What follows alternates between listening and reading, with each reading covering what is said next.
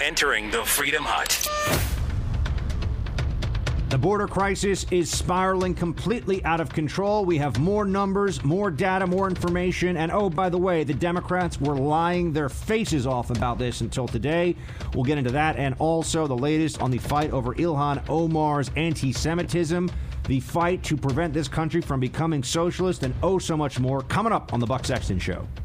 This, this is the Buck Sexton Show, where the mission, Your mission is to decode what really matters with actionable intelligence. One small step. Make no mistake. America, Ready. great. You're a great American again. The Buck Sexton Show begins. Former CIA analyst, former member of the NYPD. He's a great guy. It is Buck Sexton. Now. Welcome to the Buck Sexton Show, everybody. Great to have you joining me here today, although I do not come with particularly uh, inspiring news about what's happening in this country, although it's stuff that you have to know. That's why I know a lot of you come in, you listen to this show, because I'm going to tell you what you need to hear. I'm going to tell you what's really going on, what's really happening in this country. Okay?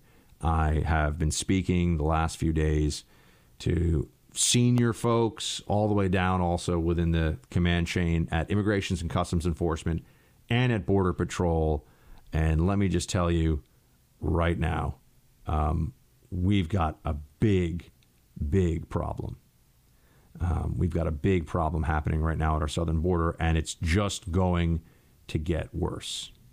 It's going to be a situation where if we don't get a handle on this right now, it's going to be too late. You're going to have a flood of a million this year, a million next year. I mean, how and how much? By the think of all the family reunification stuff that's going to happen too. It is out of control. And if you don't think that my word on this is enough for you, we have the Secretary of uh, Homeland Security, DHS, Kirstjen Nielsen, who's out there saying more or less what I'm telling you, which is that if we don't get a handle on this, if we don't uh, stop sticking our, our heads in the sand and pretending like this problem isn't happening as a country, it's just going to be too late. We're just going to be in a circumstance that we can't pull ourselves out of. Here is Nielsen talking about this uh, earlier today. Play clip 10. Illegal immigration is simply spiraling out of control and threatening public safety and national security. We face a crisis, a real, serious, and sustained crisis at our borders. We have tens of thousands of illegal aliens arriving at our doorstep every month. We have drugs, criminals, and violence spilling into our country every week. And we have smugglers and traffickers profiting from human misery every single day by exploiting people who are seeking a better life, deceiving them about our laws, and fueling everything from sexual slavery to child exploitation to the smuggling of illicit goods.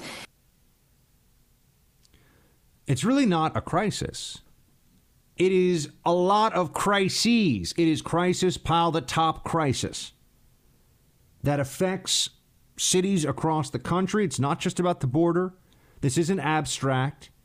This is the drugs that are flooding into a lot of small and, and medium sized uh, cities across the country, killing tens of thousands of Americans.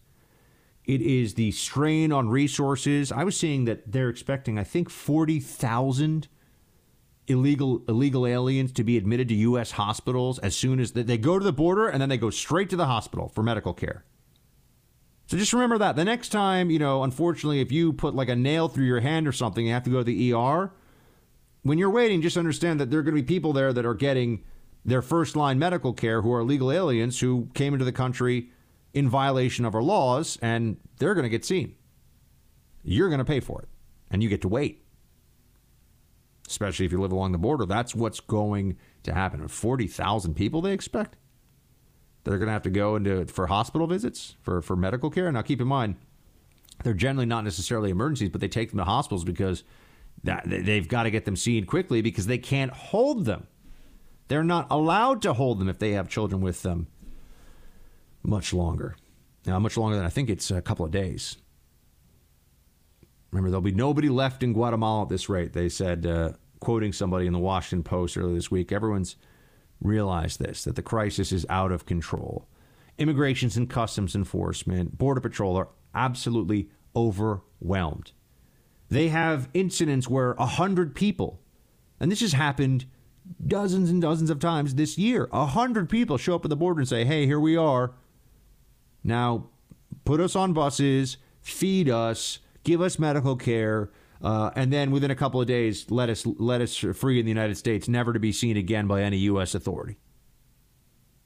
That's our system right now. I'm not exaggerating it. I'm not taking it out of context. That is what is happening right now. Remember, I mean, you, you look at Honduras, Guatemala, El Salvador, you look at what's going on in these countries, and you understand that as more people figure this out, we are going to have an even bigger problem. It's 70,000 migrants last month. They're expecting 100,000 this month. And I spoke to uh, a, a, chief of Border Patrol law enforcement operations uh, today, on camera, off camera. And he's just saying that there's no penalty for this. There's, there's nothing, there's no downside that comes from people coming to the border and doing it. Play, play clip seven. So, without a consequence, without being able to deliver a consequence to these individuals for illegally crossing our borders, uh, the Border Patrol has no reason to expect that this trend will decrease. In fact, we believe it will increase. Why wouldn't it increase? All you have to do is show up with a kid or show up and claim credible fear, and you're in. It's almost hard to believe that our system is as foolish and open to exploitation as it is. I mean, we are being scammed on a massive and systematic level. And as, as a citizen, I mean, you should probably sit around feeling pretty angry about it. I'll be honest with you. I know I am. You know, Lindsey Graham, who's not particularly strong on the border, but he at least understands some of these numbers that have come out recently. Play clip eight. There are about 45,000 bed spaces. We're on track to apprehend in 2019 640,000 illegal immigrants. Do the math.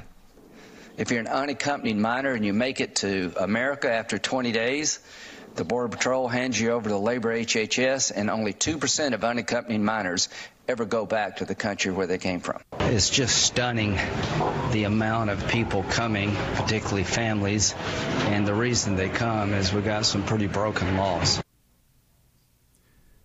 Very important distinction that I want to tell you about, which it doesn't come up often in, in the discourse in the media about this.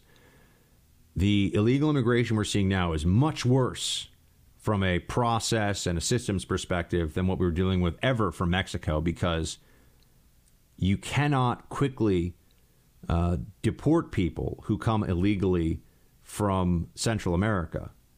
You can't just kick them out into Mexico.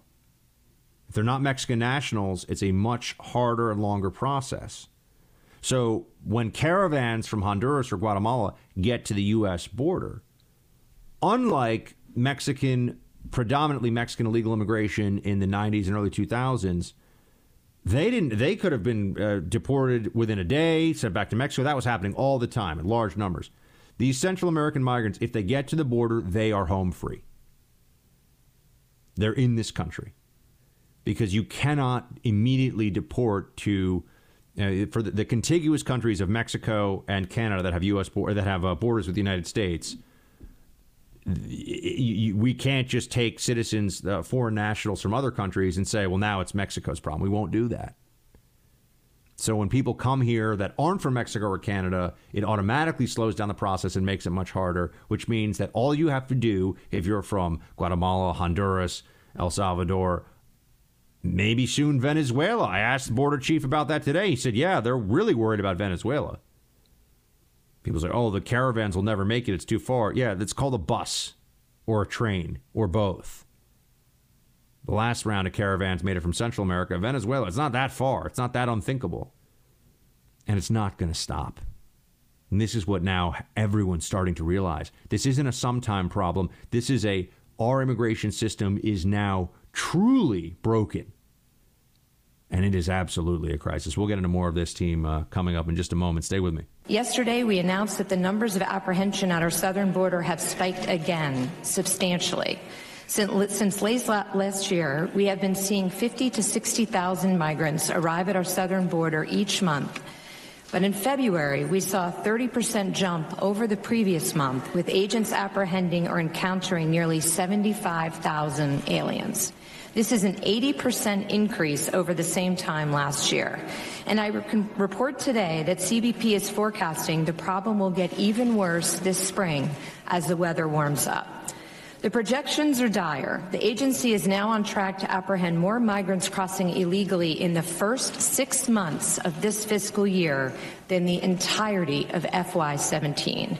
And at the current pace, we are on track to encounter close to 1 million illegal aliens at our southern border this year. Our capacity is already severely restrained, but these increases will overwhelm the system entirely overwhelm the system entirely. This is not an accident. I've been saying it here to you on the show. This is straight out of the Alinsky playbook. Find out what their rules are. Forget about what good faith or or integrity would tell you to do. Exploit the seams in their system, overwhelm their system, bring it down. You could make a case right now and with Trump as the president, that we are more in danger of becoming a true open borders country than we ever have before, which is a very discouraging thing to have to say, but it is true. Unless the law changes, this is going to continue. It's going to get worse. And you have to look at this from the perspective of the politicians who are going to be making calculations. And as we know, they make calculations mostly to benefit themselves and their careers. And, you know, if they're going to leave their, their lobbying fees that they'll get on the outside with 12 million illegals in the country officially, more like 20 or 30 in reality. And now with another million or so planned to come in this year, or expected to come in this year does anyone think that there will be a, a surge in political courage on this issue? We are way behind where we should be right now. Um, and the political gravity is unfortunately pulling us further and further in the direction of being a de facto open borders state. That is just the truth. An open borders state where if you show up and you want to be in this country and you don't have, uh, you know, you don't immediately set off alarms as being a terrorist or something else. I mean, they're going to get to stay here. You're going to get to stay here, and this brings me to the the the fundamental differences between how Democrats and Republicans see this issue. Although not all Republicans, some Republicans are terrible on this. Sovereignty is that really a thing that the left believes in? We need to push them on this, and we need to understand why we think sovereignty matters. You know, yes, there are uh, claims. I think it wasn't it Reagan, right? If you don't have borders, you don't have a country. Uh, this has been known for a long time, but why is that the case? Well, if we can't control who is in this family, so to speak, that we call America, then what is America? What is this idea? Is it just power? Is it just force? Systems that are in place? There's nothing about the American people because the American people are cha- would be changing all the time without any respect for the very systems that are in place to determine who's an American. So does sovereignty matter? I think the answer for Democrats is no. Sovereignty doesn't matter. All that matters to them is that they want more votes. They want more dependable Democrat voters, people who are going to be very easily co opted into the intersectional, social justice, racially divided country that the Democrats want because that's what their coalition is built on. That's how they want to control people. So there's there's that component of it. Is sovereignty something that is even desirable from a Democrat point of view? And I think the answer is they w- they won't say this, but I do think the answer is no. They don't find it to be desirable. They think it's unnecessary. Sovereignty is unnecessary. And then you get into the other question, which is, given that is is illegal immigration a problem? And I could cite all kinds of evidence, and I think I have done so on this show at some length, to show that for Democrats, no, they don't think illegal immigration is a problem. It's not something that, that they think is an issue for which any response is needed other than managing it and trying to leverage it, trying to benefit from it. Democrats don't get upset at the idea of somebody sneaking into this country and just staying here and working and doing, you know. Meanwhile, if you decide not to pay your taxes, you're a bad American, you're a bad person. Your taxes mean nothing to this country. As an individual, nothing. You you are taking an eyedropper and, you know, dropping a uh, dropping some water in the ocean. It means nothing. But if you don't pay your taxes, you're going to go to prison. You're a bad person. If you come into this country illegally, you're actually, according to the Democrats, better than an American. They, they, they're really, they're kind of super Americans. The, the new Americans to the left that are illegal immigrants, they don't have to go through the legal process. They don't have to be legal Americans. They're better than Americans. This is what they've been saying. I'm, I'm not making it up. You've heard them. Lower crime rates than native born Americans, work harder than native born Americans, do jobs native born Americans won't do. So they don't oppose illegal immigration, which means that we do not have partners in this. And all they have to do, and this is what's truly, I'm sorry, I don't have a lot of sweet, sweet things to say about the immigration situation right now. I don't have a lot of positive thinking on this one. I'm just telling you what's going on. And I'm talking to people at the very top of the immigration enforcement food chain now on a regular basis. And this is not good. Um, but they, the Democrats, clearly favor continued uh, illegal immigration, and all they have to do is hang on to the status quo. The status quo is that this is going to keep going and going and going. There'll be more of this, more people coming to the country. And they'll figure out when they get here very quickly that there's one party that thinks that we have laws and sovereignty and an immigration system that should be respected, the Republican Party. And even that is shaky. And even Republicans on this one are a little shaky. And then you have another party that's like, no, the more the merrier. Just come here, come here however you want. Just make sure you register Democrat, and we, we sign you up for the welfare rolls as quickly as possible, so that the evil, rich, capitalist, bad Republicans can you know pay for everything. Even though, as we know, you know, there's um, more. The Democrats have more than their fair share of the super rich. So this is the circumstance right now. They just have to be intransigent and do nothing. Doing nothing favors the Democrats' de facto open borders desires. And one thing that we know the government is really good at when it wants to is just sloth, do nothing, status quo. Well, the continuation of the status quo at our southern border is going to be a massive flood of not just a million this year, it's going to be a million this year, it's going to be a million next year. It's going to keep happening and happening and happening. It will transform this country while President Trump is still in office. That is stark, but that is the truth. I'll be right back. It is absolutely abhorrent that Democrats are still refusing to acknowledge the crisis on the border, particularly when Barack Obama himself even called it a crisis in 2014. We know exactly what it is, and it's time they start doing their jobs and actually fixing it. They should follow the president. He is actually leading. If Congress didn't want him to declare a national emergency, they should have done their jobs and actually fixed the problem. There has been so much dishonesty in the last few months over what's happening at the border. And, and the, the border, like abortion, which we'll talk about later on in the show, is one of these areas where the media have just been propagandists for all that is wrong and bad and untrue and, and false. You've been lied to about immigration for so long, so many times. I have too. I mean, we have been lied to about immigration so much that it is hard to keep track. Let me give you a couple of, I think, particularly worthwhile examples here. One is we finally, and it's because of Trump, because of the Trump administration, but we finally reached a point where when people would say, walls don't work, walls don't work, we could say, that is the dumbest thing a human being could say about this issue. Of course, walls work.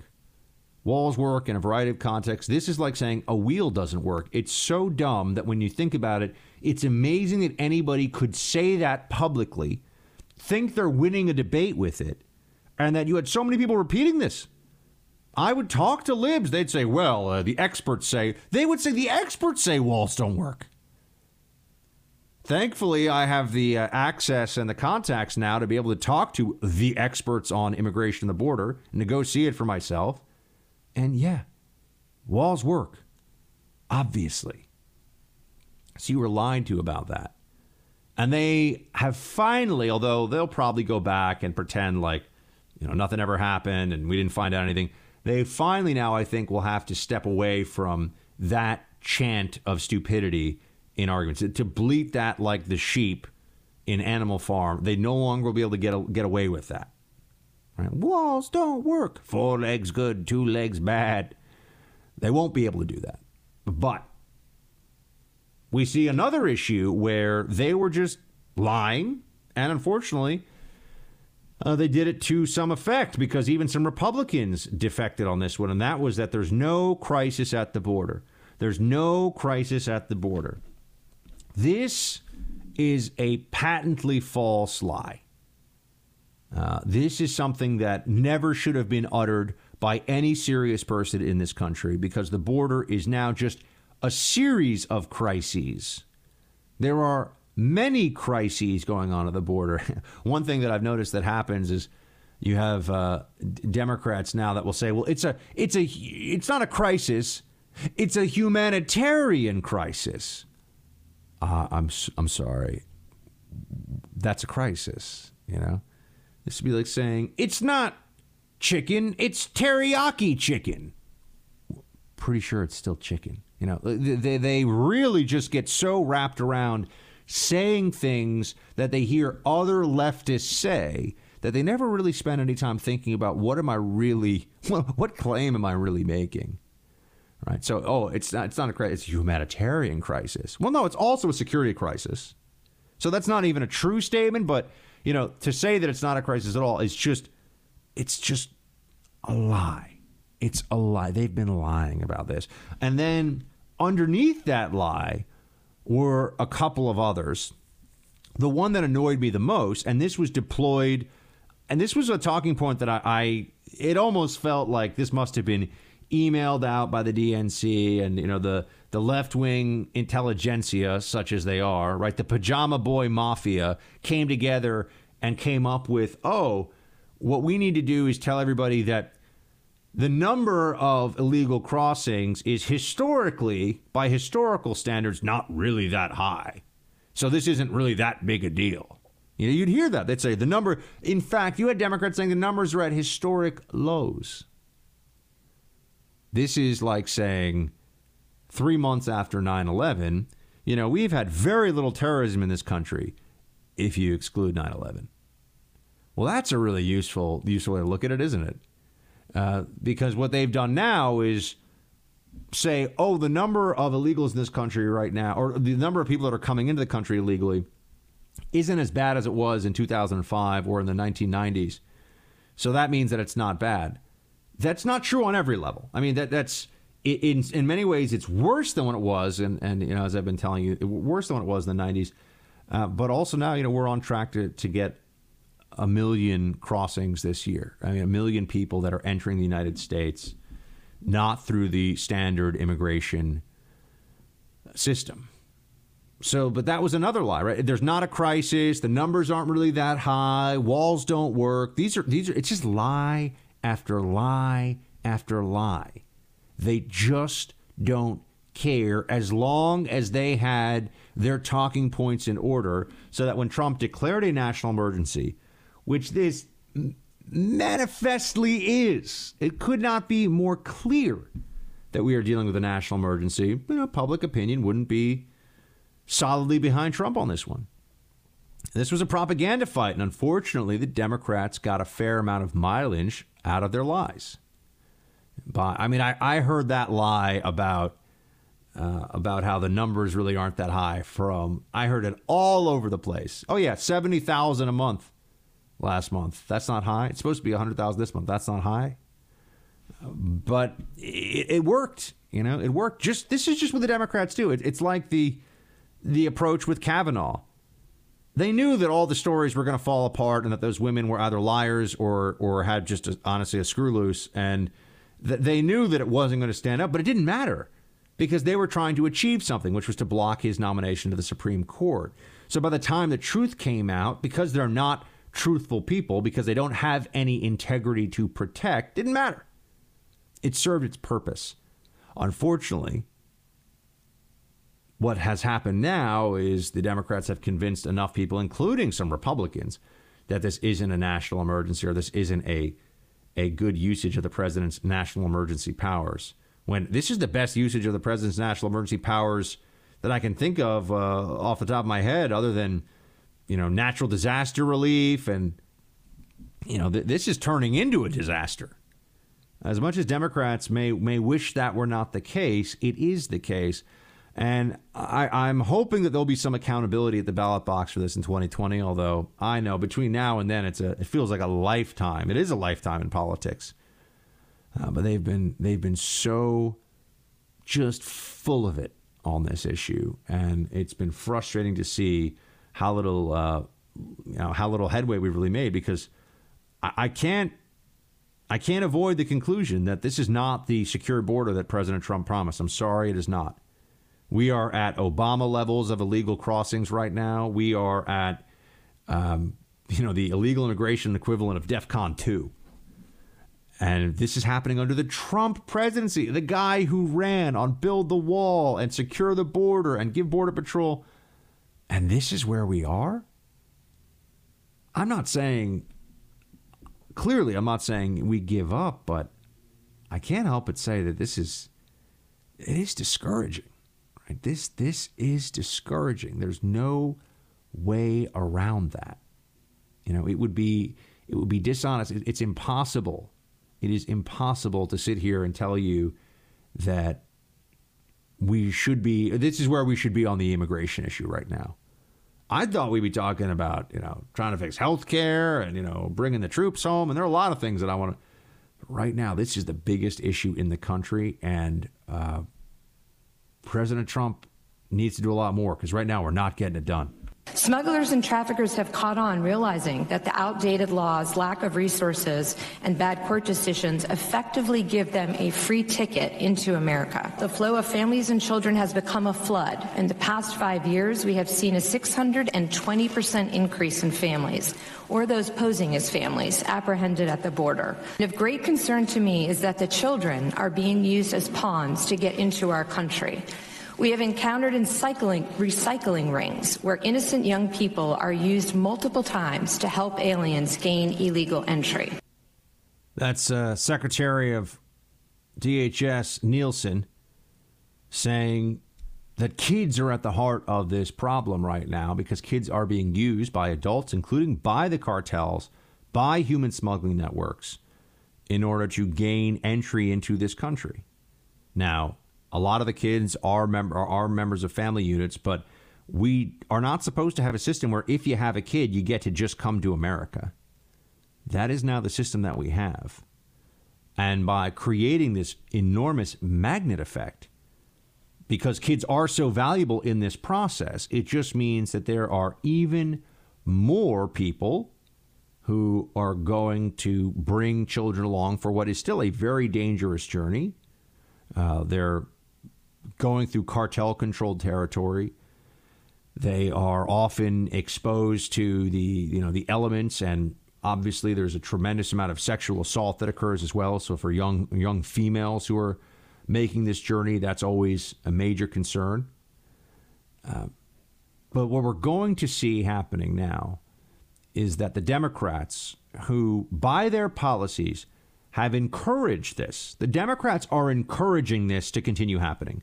They have no problem with adults using kids as a skip the line maneuver at our southern border to get into this country scot free, free and clear. Democrats have no problem with this. I, I, have yet to hear a Democrat who has an issue with this. They all say, oh, they're just seeking asylum. No, they're not. These aren't asylees. These are migrants. These people want to come to America. And yeah, a lot of them want to come to America because we have some pretty sweet welfare benefits and a lot of organizations that exist specifically to cater to the needs of illegal aliens. You know, legal aid organizations and all kinds of stuff now. I mean, we have an entire illegal alien infrastructure in this country. And now we have increasingly illegal aliens who are demanding more things and city and state governments who are giving it to them. So, I mean, it, it's the incentives here are very clear for people to try to get into this country from what they call the northern triangle of Central America, Honduras. Uh, is it Honduras, El Salvador, and Guatemala, or Honduras, Guatemala, and Nicaragua? Close enough. Those countries are all pretty much what we're talking about right now. But you're going to hear a lot of emotional stuff from the Democrats about how this is about children and how dare you and you're so terrible. And they are going to hammer Trump and all of the agencies involved here for the family separation policy at the border last summer. Now, let me say that the family separation policy was initially implemented with an idea that we need to convince people to stop showing up at the border with kids because they know they'll be let in if they have kids and they overwhelm the system and they create risks for those children and they're also cheating the system in the process because this is not what this this is not how this is meant to go.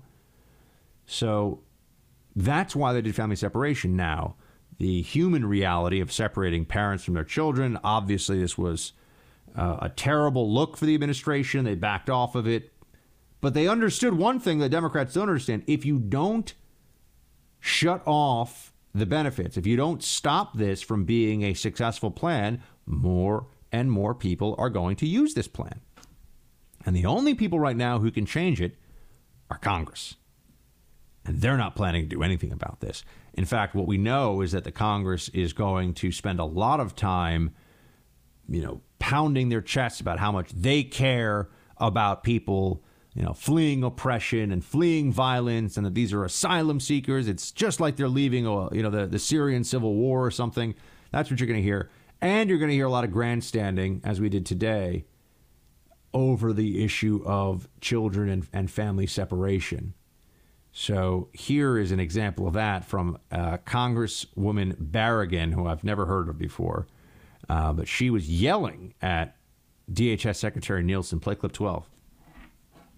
So in the meantime, you didn't do anything at all, and you let kids be separated without tracking them. Do you know how outrageous that is, Madam Secretary? You have no feeling, no compassion, no. no empathy here. My heart breaks for the system that we have. It does not allow us to help vulnerable populations as soon in their journey as we need to help them. There is nothing humane about a system that contemplates what we see today, that contemplates 60,000 children coming across the border unaccompanied. Now, let me tell you the system that we have, the flaws in this system right now that are being exploited on a massive scale, those flaws are the responsibility of Congress. It's really not DHS's fault at all. It's not Border Patrol's fault at all. It's not Immigration and Customs Enforcement's fault. It's Congress's fault. They are the ones that have left enough leeway in the laws for then immigration judges who are, from what I can see, a lot of them basically commies. I mean, just way far left, open borders advocates. Because what better way to be an open borders advocate than to be an immigration judge? You know, what what better way to get your ideology to really matter than to just say, "Up, oh, keep on coming, keep on letting them stay, bring them in." But the truth is, the system is broken because of Congress. It's because they refuse to do anything about the laws that encourage people to bring their children here. That people keep bringing their children here and then they overwhelm the system. And it's just so easy for members of Congress like Barragán to sit there and harangue Nielsen of DHS and act like this is somehow the fault of these federal employees that are just doing what they are supposed to be doing in this in this system. Uh, when what we really have here is the Democrats And it started with Obama. It started with the way that they were enforcing and not enforcing law at the border, and they they they opened this door a little bit. Now it's been blasted off the hinges.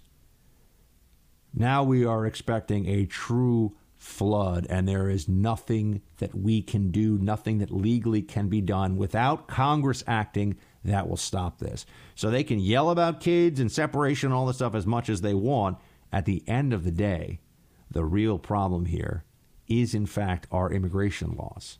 And that they have finally, the left and the open borders advocates, they've found a loophole that they've exploited so much that they have broken the system. The one constant in my day, other than love of freedom, is love of Black Rifle Coffee, my friends. It's an American institution to start your day with the most patriotic, freedom loving coffee ever. That's why I always get it kicking with Black Rifle, and I've got people in my office drinking it now. I've got my colleagues drinking it. My family drinks it. It's delicious coffee, a whole bunch of different blends you can pick from, and man, it's got a nice kick. If you're like me and you like a bit of the caffeine in the morning, Black Rifle gets you fired up. Plus, they give a portion of their sales to veteran and first responder causes. Forget whatever other coffee you're drinking.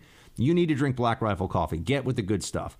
While liberals threaten to further tax your hard earned money with their socialism, Black Rifle coffee is fueling the fight for freedom by upping their offer, get this, to 20% off. Take advantage by visiting blackriflecoffee.com slash buck and receive 20% off your entire order. Again, that's blackriflecoffee.com slash buck for 20% off, blackriflecoffee.com slash buck. Putting socialism on trial, and I'm going to convict it as well. This business about fairness and income redistribution and socialism, this is just a smokescreen. The Democrats are playing a recession card. The rest of the country is in prosperity. Facts. Before I was a Marxist, I was an empiricist, and I stayed an empiricist. And with the passing years, I simply, as I looked into more and more things, I saw the difference between uh, reality and the rhetoric. Unfortunately, so many people today, including in the leading universities, don't pay much attention to evidence. When you see people starving in Venezuela and fleeing into neighboring countries and realize that this is a country that once had the world's largest oil reserves, you realize that they've uh, ruined a very good prospect with ideas that sounded good but didn't turn out well. Ideas that sound good but are disastrous. That's really the defining characteristic of socialism. It always sounds good. And I think that uh, voices like Dr. Thomas Sowell there, who can speak to the really the underlying ideology that's at work here, the beliefs, the the uh, things that are held to be true about it that are untrue, uh, the the root fallacies of socialism. That's where we have to go now. It's not enough to just say socialism stinks and look at Venezuela no, we have to publicly and I, I, I think with, with some wisdom and, and some skill pull apart these ideas because we are much closer. You know, with the Ocasio Cortez rise and Bernie Sanders and Elizabeth Warren, we are much closer to a socialist future than I think most of us on the right realize. We are $22 trillion in debt. There is going to be a reset. It's going to happen, folks. It's going to happen. There will be an economic downturn that could be a depression, that could be a catastrophe. We just simply don't know. Remember that right before the crash of 2008, in 2007, everyone thought that our economy was invincible. The housing market was bulletproof. Everything was perfect and great and wonderful and fine. And then, oh, we almost lost the global economy. That was a decade ago. That was not even just within living memory. That was not long ago. And we didn't deal with the many of these structural, the underlying problems. Um, the banks are still very, very big our debt, however, has gotten much, much bigger. The only way we've been able to forestall the inevitable pain is by coming up with some uh, with, with essentially zero interest rate zero interest rate future and and that's not sustainable forever And what we're going to see is as we get higher and higher or deeper and deeper, there's going to be consequences. And I bring this up not just because I'm disappointed that conservatism has largely abandoned fiscal responsibility, because we have. We have. I, I do, you, do you ever hear uh, for all the nice things that Trump does and says, and for all the stuff that I really uh, appreciate this president for? When was the last time you really heard a rousing speech about how the debt is out of control and this is going to break us? And I don't want to scare you, maybe I do a little bit, but the history of fiat currency, you know, currency that is not actually tied to anything other than a government promise to pay something, uh, is is very uh, consistent in one way, and that is the history of uh, fiat currency is that eventually the government always uh, takes actions that make it worth zero. Eventually, fiat currency goes to zero, it collapses. And we think right now that because we have the global reserve currency and we're American, we're the best, we kick butt, rah, rah, all that stuff. Yes, that's true, but $22 trillion in debt is a lot of money. And under the Obama administration, I think, although I'd have to check this, I think that more was added to the national debt than if you added up every president before Obama combined.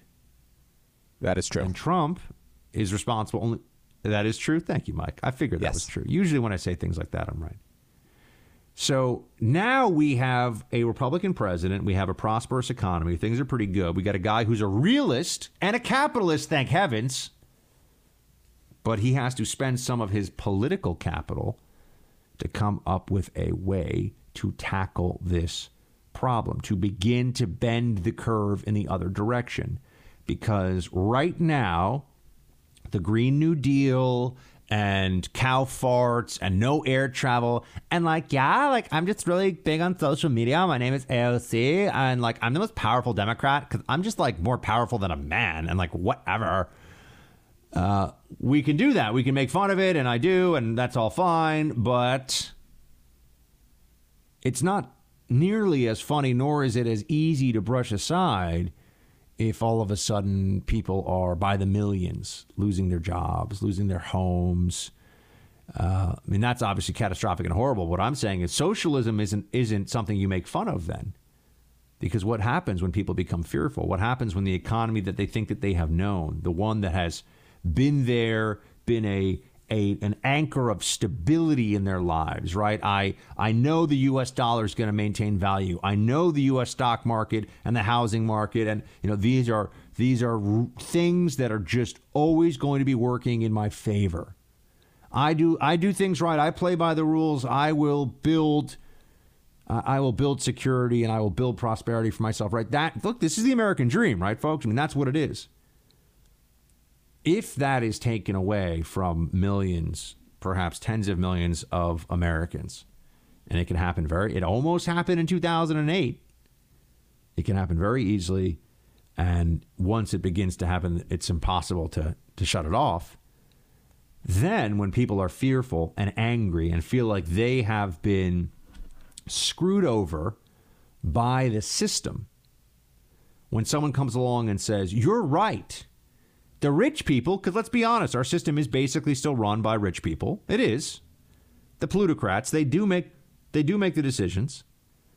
But the rich people are the problem. They kept you down. They filled their pockets while you were struggling and working all you know, eh, you know who do I start to sound like? Start to sound like Bernie Sanders, right? You start to sound like Elizabeth Warren. You start to sound like the far left, of the Democrat Party. But what is right now an appealing message to mostly left wing wackos who live on the coasts and have no connection to economic reality sounds a lot more compelling to people who live in Indiana and Missouri and you know Alabama. And if they lose their job they lose their house because the US economy craters.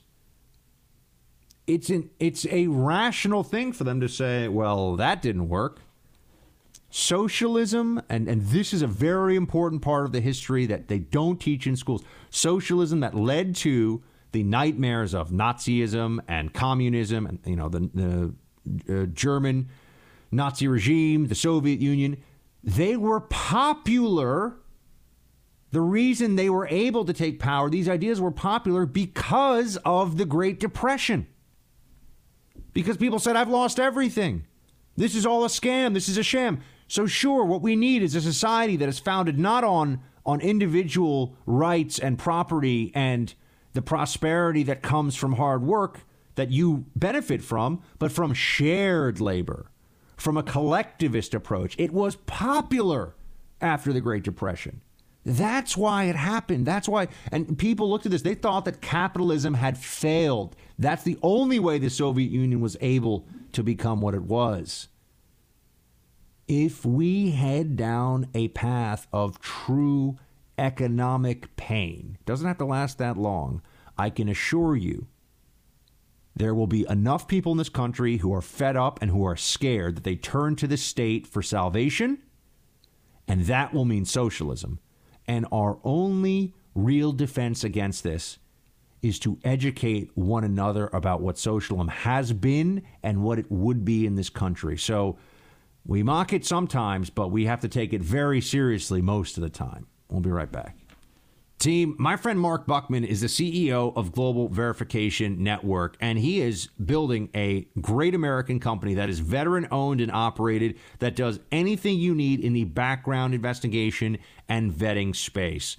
Global Verification also differentiates itself from the competition by one, giving you great customer service. I mean, when you call them, you're going to get them on the phone and get your questions answered right away. And also, they don't outsource any of the work that they do. Their risk mitigation experts handle it all here in the States. So give them a call today for your business, any size, large or small, to have your background checks done efficiently and quickly. Make sure you go to my friends at Global Verification Network. That's 877 695 1179. Again, 877 695 1179, or go to mygvn.com. Again, that's mygvn.com. Global Verification Network, leave no stone unturned. I think Robert Mueller wants to be able to um, conclude his work and turn over the investigative threads to the Southern District of New York, the Eastern District of Virginia, and other jurisdictions as appropriate. Um, as we're coming up to two years, so I think he does want to conclude that. Um, I wouldn't be surprised if, for example, this week on Friday, not knowing anything about it, but Friday is the day that the grand jury indictments come down. Brennan, formerly CIA director, and I, I say that I almost feel a, a, twinge of shame to be associated with an organization in my past that that guy could have been in charge of. Brennan, Clapper, Clapper was the DNI. I mean, these people have made such mockeries of their agencies and, and of the kind of people that are in charge in the intelligence community. But there you have Brennan making a, a, little, oh, let's get the MSNBC audience excited prediction about how, oh, no, he doesn't have any inside knowledge. Oh, no, of course not but he thinks there might be more indictments coming down on Friday.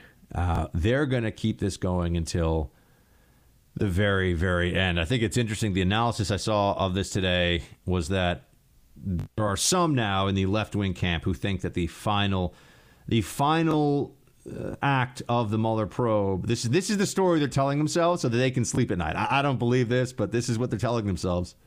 The left wingers they're all dug in on this one. They don't want it. They don't want to give it up. They don't want to let this go. They think that the way this finally ends is that Mueller's team indicts a member of Trump's family, probably one of his sons, and uh, that you know that's the way. And then Trump will fire Mueller and cause this huge catastrophe. And these people are nuts. And producer Mike is telling me he, thinks they're going to keep it going till 2024. I mean, I certainly hope not. I've been all along somebody who's said that they're going to keep this thing. They're they don't want this thing shut down ever, and they know that just having it there in the background grinding away, that's the purpose of this. The process is the punishment. Just by having a special counsel that can get all these subpoenas and do all this stuff. You know, today on Rising, I had a congressman uh, he's from Maryland. He's on the Judiciary Committee. I can't even remember the guy's name. A lot of these Democrat congressmen, they just kind of blend together in my head because they all say the same crap. It's all really a variation of what Jerry Nadler said, and I believe my friend Mollie Hemingway from The Federalist broke this story because she heard him saying it on the Acela train that, oh no, they're, they're not going to say that they're going to impeach and, and that they're going to be doing, you know, that this is building toward impeachment. They're just going to be doing oversight, you see. That's what this is just oversight. I mean, the abuse of the term oversight that you will see from Democrats over the next 18 months or so is going to make your head spin. What, what does oversight have to do with seeing what's in Trump's tax returns from you know decades ago? H- how is that congressional oversight? Is it congressional oversight to demand Trump's college transcripts? I don't even I don't even know if he's released them. By the way, I, I have no idea.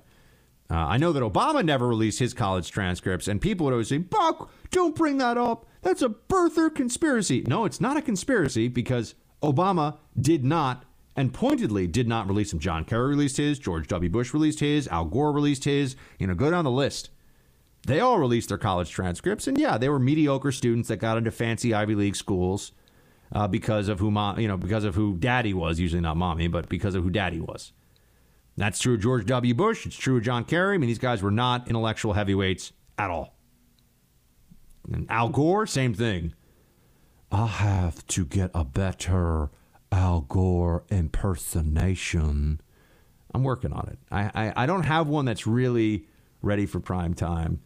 Um, I need to listen to more, but Al Gore is kind of a peripheral figure, so I don't really have, I don't really want to devote the time to to getting a better Al Gore impersonation.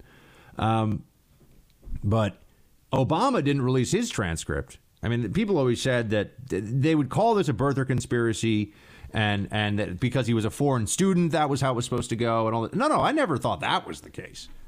I just think that you know Obama was a guy who went to Occidental College and was a very mediocre student who smoked a lot of pot and did other drugs, as he's admitted, and then somehow got into Columbia and somehow was on uh, got into Harvard Law and Harvard Law Review, very, very difficult position to get, without ever really writing or publishing anything. And I think what it would have shown is that he was a guy who benefited tremendously from affirmative action. And that just wasn't supposed to be a part of the narrative. You know, this is that's another place where Democrats get very, very testy about things, right? I mean, you know, affirmative action they'll defend to the hilt but we can never talk about affirmative action and, and who benefits from it and what it really does. Uh, so that was why they didn't want to unseal the records of Obama in college because it would have shown that. I mean, I think he was probably a, you know, a C or a B minus kind of student, which is fine. I mean, I, you know, I'm not saying that it would have found anything great, but that would have gone against the narrative that Obama was some kind of super genius. He was a super genius. I'm gonna give her a speech. I'm going to do it like this. I'm going to read off a prompter. And I'm going to create a straw man. And I'm going to destroy the strong man. The straw man. Because uh, the media says I'm a genius. Right. He had all that stuff going on. And as we know, guy wasn't a genius, uh, but he was president for eight years and did drag the country very far left. We are still dealing with the ramifications of Obamaism today. But the point I'm making here is that oversight is not, I want to see what the president had for lunch six years ago. You know, I want to know what the president's prom date says about him now. You know, I, that's not oversight. That's a fishing expedition, which is what the Congress, led by the Democrats in the House, now plans to do. And I think that Trump needs to fight fire with fire. I, have always thought that he held back on the declassification of the uh, information around the Russia origin, Russia investigation origins, as well as the FISA abuses and all that. He's keeping that for a rainy day because he knows they're going to come out with all this stuff. And once people see what a sham, what an absolute sham the FBI's counterintelligence investigation into Trump and the Trump campaign, they'll they'll look. They'll probably never believe the FBI in a politicized investigation ever again. I mean, they'll realize that this is an organization that is deeply tainted. But that's why when I asked, and producer Mike gave me the heads up here, yes, Jamie Raskin. It was Congressman Raskin. That's who I interviewed today. I just couldn't even remember the guy's name. Uh, when you ask Raskin, what are you trying to accomplish here? It's it is just harassment. It's just find a way to annoy this president into submission, to make the people around him feel pressure, to make them feel like you know their day is going to come and they're going to get in trouble and they're going to have to spend crazy amounts of money on uh, lawyers, and you know that's the real purpose of all of this. And so they can keep talking about we're doing oversight in the Congress. They're not going to pass any laws. They're not going to take any worthwhile action. Obviously, I'm very discouraged by the fact that I don't think they're going to be able to get Congress to pass a law to deal with the legitimate, growing, and out of control crisis at our southern border. We're not going to get Congress to do anything on that. So, really, what the Congress is going to do is just more versions of what we've already seen, which is harass this president. Find a way to annoy, slow down, uh, you know, stymie President Trump and his agenda and his team, and that they're abusing the systems and processes uh, processes of government to do this is disgraceful. But they're Democrats, so what else do we expect? We're talking about uh, Rep. Omar for her anti Semitic statements. Uh, she has anti Israel positions, pro BDS, but also keep in mind that she's requested leniency for ISIS fighters. Uh, she blamed U.S. foreign policy for the Al Shabaab attack in Kenya. She's pro Maduro in Venezuela. So, for many reasons, she shouldn't have been appointed to this committee in the first place. I've spoken to, to, House Democrats uh, who are very upset with what Congresswoman Omar has said. Many of them have stated it publicly. They wanted a resolution that's more strongly worded. But the problem is, is you have a few freshman Democrats, uh, in particular uh, Alexandria Ocasio-Cortez and Rashida Tlaib and, and even Congresswoman Omar, uh, leading their party rather uh, rather than being led by it. So how is it that you get such radical? Left wing individuals, not just in the Congress, but in the case of Ilhan Omar, who's stirred up so much controversy for her uh, comments recently, her anti Semitic uh, comments. How is it that they get put on the, or someone like Omar would get put on the House Foreign Affairs Committee, uh, trying to direct the foreign policy of the United States? Th- that does tell us something about the direction of the Democrat Party, doesn't it? But here's where, well, as you know, you can uh, you can count on the Democrats to engage in whataboutism and some kind of a distraction technique, and you know, they'll they'll always find some way to not deal with the issue at hand to make it about something else. Chuck Schumer stepping in right in time for that one. Play clip two. What um, uh, Congress Congresswoman Omar said, I thought was wrong and hurtful. But I also want to say that what happened linking all Muslims to the terrorist attack was wrong and hurtful, and both should be condemned. Ah, there we go. This is always the this is the maneuver now. When you when you have a Democrat who is has done something or said something that is truly indefensible, you go with the whataboutism right away. Now now I don't agree with a lot of the accusations of whataboutism that involve, for example, Trump and Hillary, because it's not whataboutism to say that the Department of Justice treats Democrats differently than Republicans. It's not whataboutism to say that if Hillary Clinton had been a Republican and not Hillary Clinton, she would have been prosecuted and probably had to spend some time in jail for breaking the Espionage Act over a hundred different times for violating that law.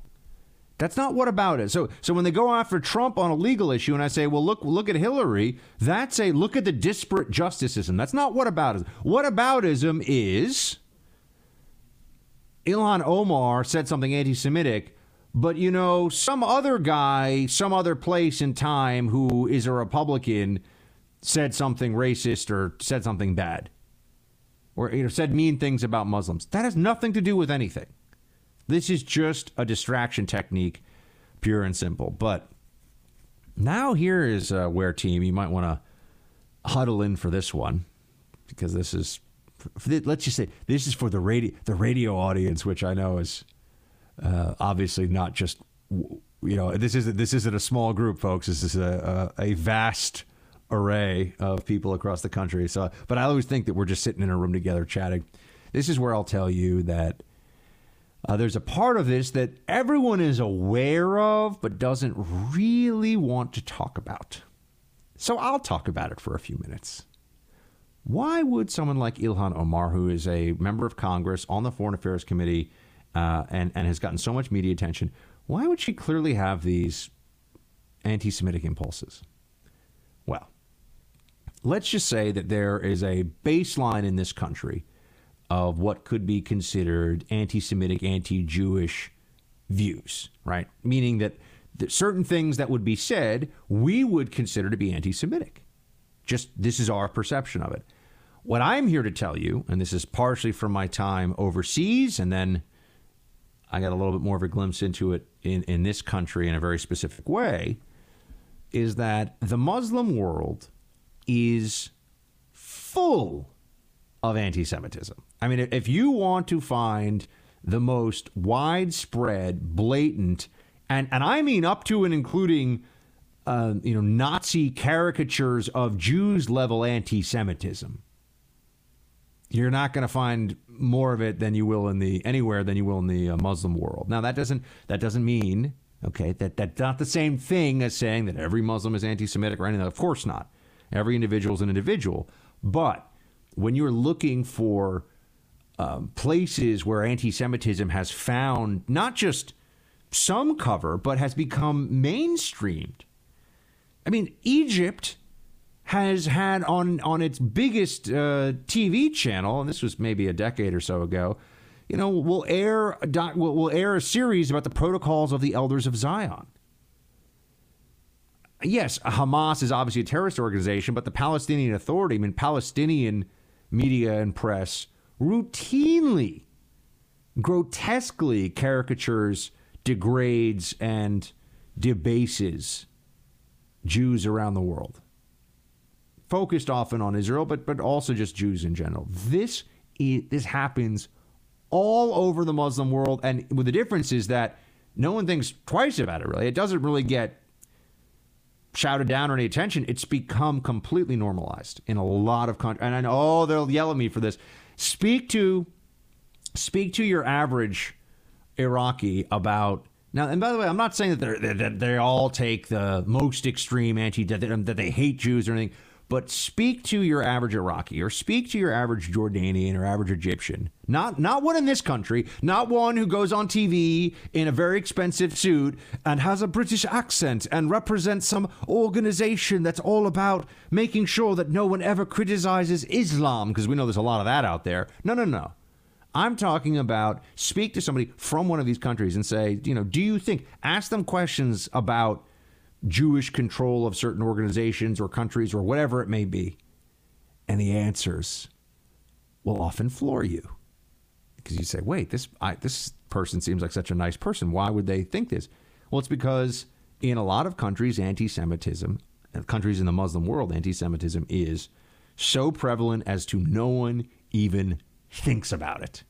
Now, I told you that there was uh, I had some experience with this in this country, and it has to do with my, I guess, somewhat controversial time. It's only controversial to people that you know hate freedom in America and want the terrorists to win. But my time at the NYPD Intelligence Division when we would run criminal cases but a lot of the criminal cases for counterterrorism investigations, and these are investigations like the Faisal Shahzad Times Square bombing, Najib Azazi trying to bomb the subways. These are guys who were trained by jihadist organizations in South Asia. I mean, you know, these these are the, the worst of the worst kind of guys. But some of the investigations that you haven't heard of um, took us into mosques. Uh, mosques do not have a uh, get out of jail free card when it comes to criminal activity. Just because some, uh, a place is a mosque does not mean that you are not allowed to send informants in there if they have a legitimate. Now, there of course there are civil liberties concerns and religious freedom concerns here, but uh, if some guy says he wants to go blow up Herald Square, is hanging out in a mosque, and that's the best place we can get an informant, guess what? Someone the, someone's going to be talking to him in the mosque. But another part of this, and you know, you won't I know you won't. Uh, this is something that people don't want. A lot of people don't want to hear this, but it was standard because I would sit with uh, some of these different assets, you know, informants uh, that would go into these mosques, and and I would and if we, if we thought the imam was radicalized, for example, say, was there anything that was, you know, espousing violence, or you know, you try to get a sense of what's going on in the place because some of these mosques, by the way, are very the congregation's very small, you know, twenty or thirty people maybe, and you know, what was the imam saying? And I'm just telling you that the amount of anti-Semitic stuff that was said in these mosques, ranging from criticism of Israeli foreign policy that just was a little too uh, a, little too strong for it to just be about foreign policy. You know, I mean, there, there's sometimes it would be a little borderline, all the way to the most nasty anti-Semitic, talking about power, talking about control, talking about money stuff, and it was it was it was commonplace. It was commonplace. The Islamic world is the single greatest source in the world now of anti-Semitism. That is just reality. Now, the Islamic world has one or almost two billion now, 1.8 billion people, and you know what percentage of, of that is truly anti-Semitic? You know, I have no idea. And I'm, you know, there are tons of Muslims that are absolutely, you know, lovely people who have no problem with Jews whatsoever and are friends with them and married to them, and you know, eh, fine. But Ilhan Omar's views on Israel I can tell you right now are at the and the ones that everyone's calling anti-Semitic and everyone is saying, "Oh, how could she?" and they're so terrible. In a Muslim country, which she comes, uh, you know, she comes from, her background is uh, as a as a Somali who came to this country. In a in a Muslim country, they wouldn't they wouldn't be not only would they not be considered anti-Semitic, they wouldn't even be considered particularly critical of Jews or Israel. I know you won't hear this on other shows. I'm here to tell you that is the truth. So that's why I listen to this place because got to give it to you straight, team. You are now entering the Freedom Hut Tactical Operations Center.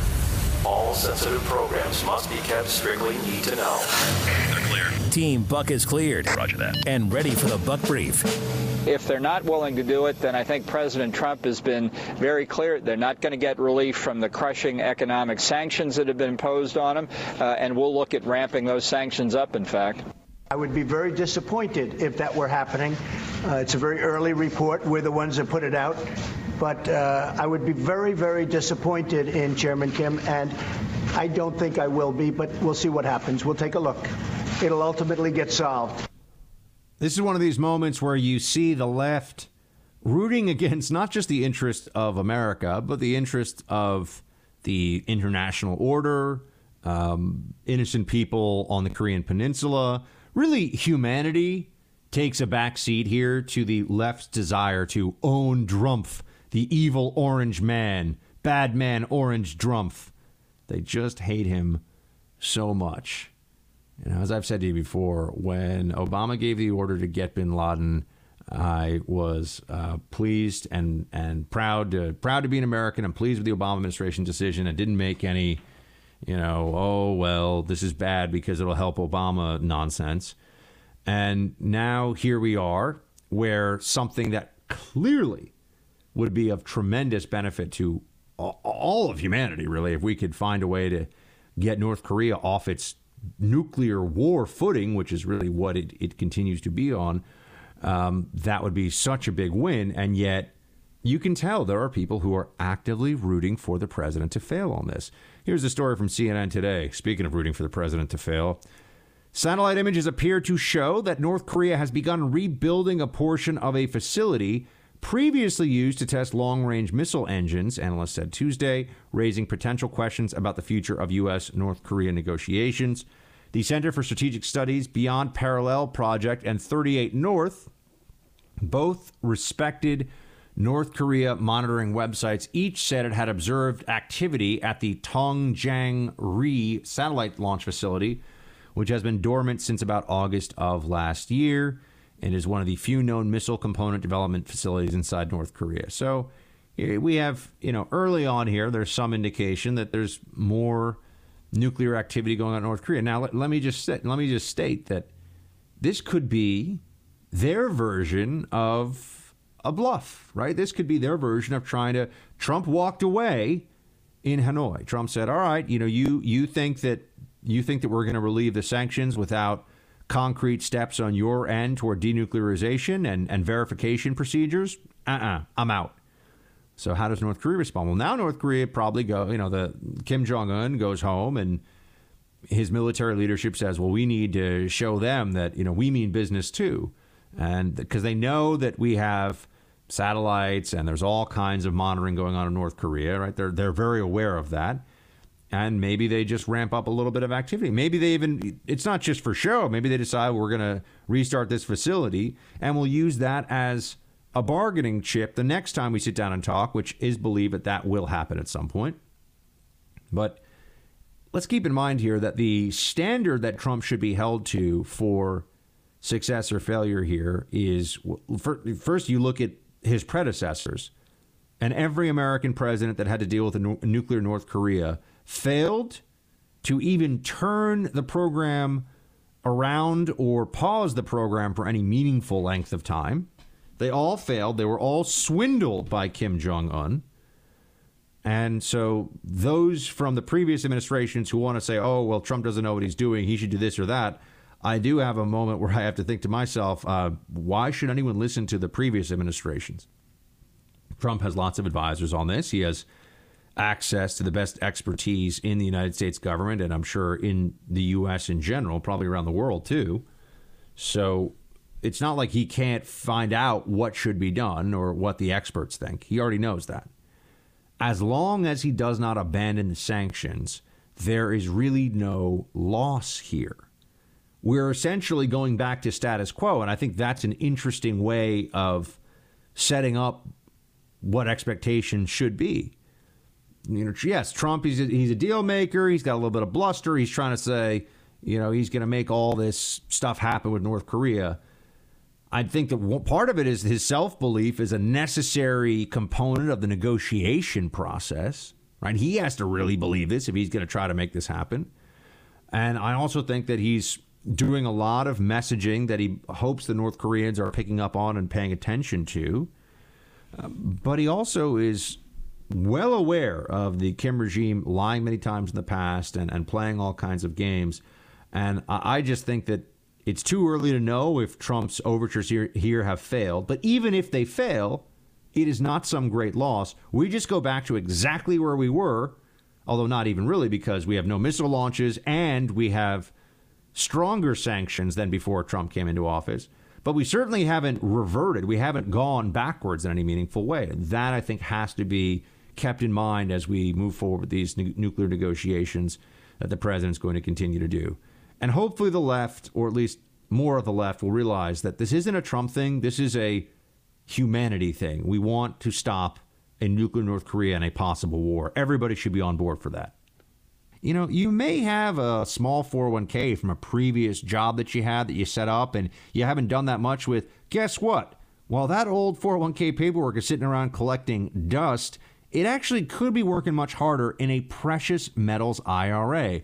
That's why my friends at Noble Gold can see if you qualify and they'll do all the heavy lifting for you. They could make you a whole lot of money and cost you nothing. So give Noble Gold a call at 877 646 5347 or text my name, that's Buck, B U C K, to the number 511 511. Again, text Buck to 511 511 to receive their free, totally free investor's guide. Plus, for all qualified IRAs above $20,000, they'll include a rare graded Morgan silver dollar, totally complimentary, valued at $150. Again, text Buck to 511 511 or go to noblegoldinvestments.com. Individual results may vary. Invest wisely. Standard text rates apply.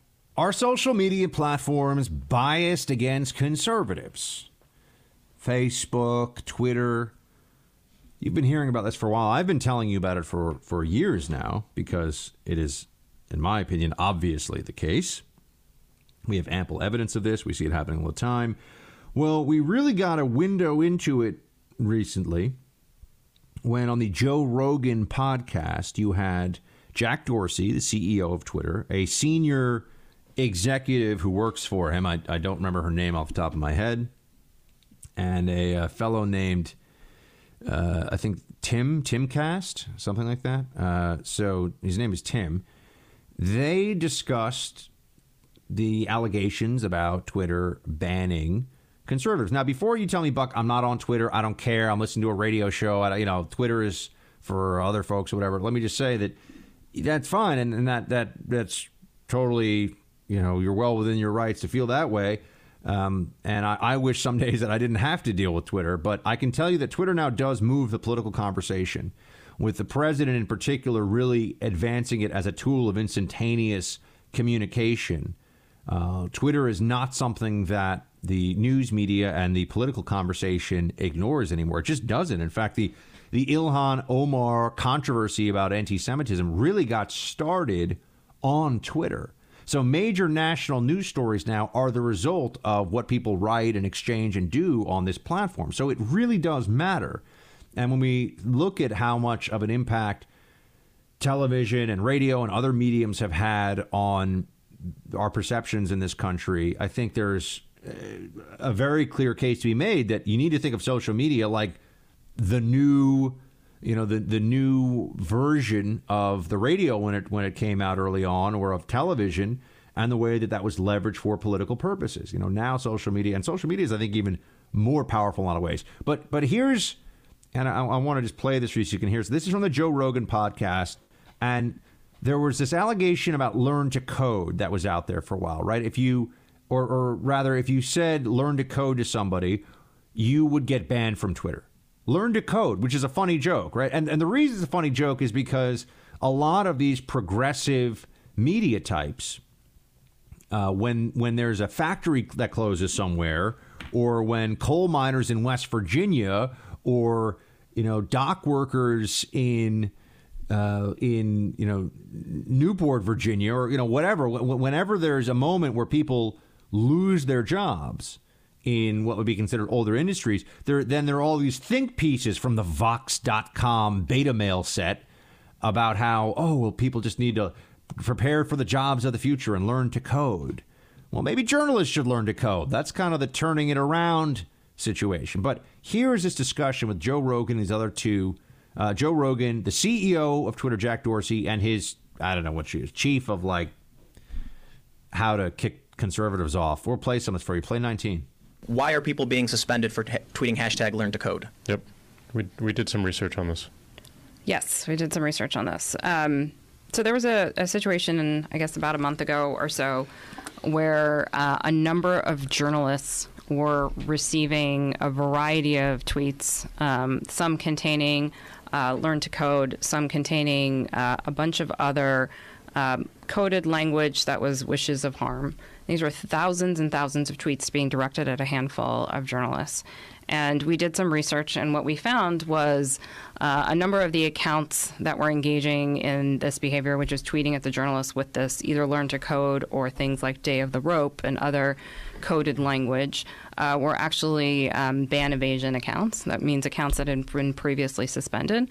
And we also learned that there was a targeted campaign being organized off our platform to abuse and harass these journalists. That's not true. That's, so see, see, here's the thing: an activist pause, who works pause, for. Pause. That guy, that guy, Tim, man, I like that he comes in there and just says it. She just lied her face off there. I mean, that was just outrageous because I saw what was going on with Twitter and that whole situation, and I, I, knew people who were getting in trouble. I have friends who have been suspended from Twitter. Raheem Kassam, Jesse Kelly. Uh, Raheem, I guess, was Facebook actually, but I know people that these are my friends and colleagues get suspended from these social media platforms. To say that learn to code is also some kind of an implied threat, I mean, that's just changing around the, the plain meaning of words. That's just saying that words no longer have meaning. We'll just say whatever we want about words, and that's now the meaning. It's just nuts. Keep going, though. NBC wrote that story and then lobbied you. You issued an official statement, and then even the editor in chief of the Daily Caller got a suspension for tweeting "Learn to Code" at the da- at the Daily Show. So I have never talked to anybody from NBC about this issue, so I'm not right, but sure. They re- no, so they report it. Don't misrepresent me. They report it. The narrative goes far and wide amongst your circles. Then all of a sudden, you're seeing high-profile conservatives tweeting a joke, getting suspensions. So again, some of these tweets actually contained um, death threats, wishes of harm other coded language that we've seen. Some more lies. This woman, the um, senior Twitter executive, is lying. She's lying. to journalists. So it wasn't about just the learn to code. It was about the context that we were Can we come on? That's, that's just not true. That's just not true. The editor in chief of the Daily Caller was suspended for tweeting nothing but hashtag learn to code. So Tim, can I can I finish what I was saying? Yeah. So we were looking at the context, and what was happening is there were journalists receiving hundreds of tweets. Some had death threats, some had wishes of harm, some just learned to code. And in that particular context, we made a decision. We consider this this type of behavior dogpiling, which is when all of a sudden individuals are getting tons and tons of tweets at them. They feel very abused and harassed on the platform. Oh, so hold on a second here. So here you have a senior Twitter executive trying to claim that the reason that people like the editor in chief of the Daily Caller are getting suspended from Twitter uh, for, for for putting out Learn to Code is that Learn to Code is itself a code for threats of harm or violence. This is bull. You can you can kind of hear it in her voice. This woman, as she she knows that her argument here, she's well, we did this and we kind of did this other thing and we did some research on it. And no, no, no, no, no, no. Normal people aren't going to believe you. Um, do we have more in this clip, Brandon? Or oh, that was it. All right. Well, I mean, the, the whole I think the podcast is like three hours long, but that's that's all we had for the clip. That's all we need. And I mean, I would just say this. You know what really happened with Learn to Code? Twitter, which is staffed at the top ranks by people who share all of the same political ideologies and all the same approach as your mainstream journalist types do, right? The, the woke, social justice, left wing garbage thinking. Uh, those people took it upon themselves to back up their blue check liberal journo friends who had gotten you know, fired from BuzzFeed, which is, as Tucker Carlson rightly points out, a uh, glorified cat blog for unhappy people living in Brooklyn. Absolutely true, by the way. I know people have worked at BuzzFeed, uh, but people got fired from BuzzFeed as well as other places. And Twitter stepped in to stop people from making fun of journalists who, in some cases, were journalists who had told other people to learn to code you know, had taken that point of view that, you know, job losses are inevitable. Job losses are inevitable in all industries except journalism, apparently. That's the way journalists think. Even though I think we have way too many journos in this country, nonetheless, it was really, um, really an education there to listen to that podcast on Joe Rogan's show and see that uh, Twitter is, is biased against conservatives. Make no mistake about it. When do you want to spot that burglar? When he's casing your home or after he's already in? Well, you can ask John, whose Blink camera alerted him to burglars trying to break in while he and his family were home. Or Shannon, whose Blink camera caught a thief stealing packages both times.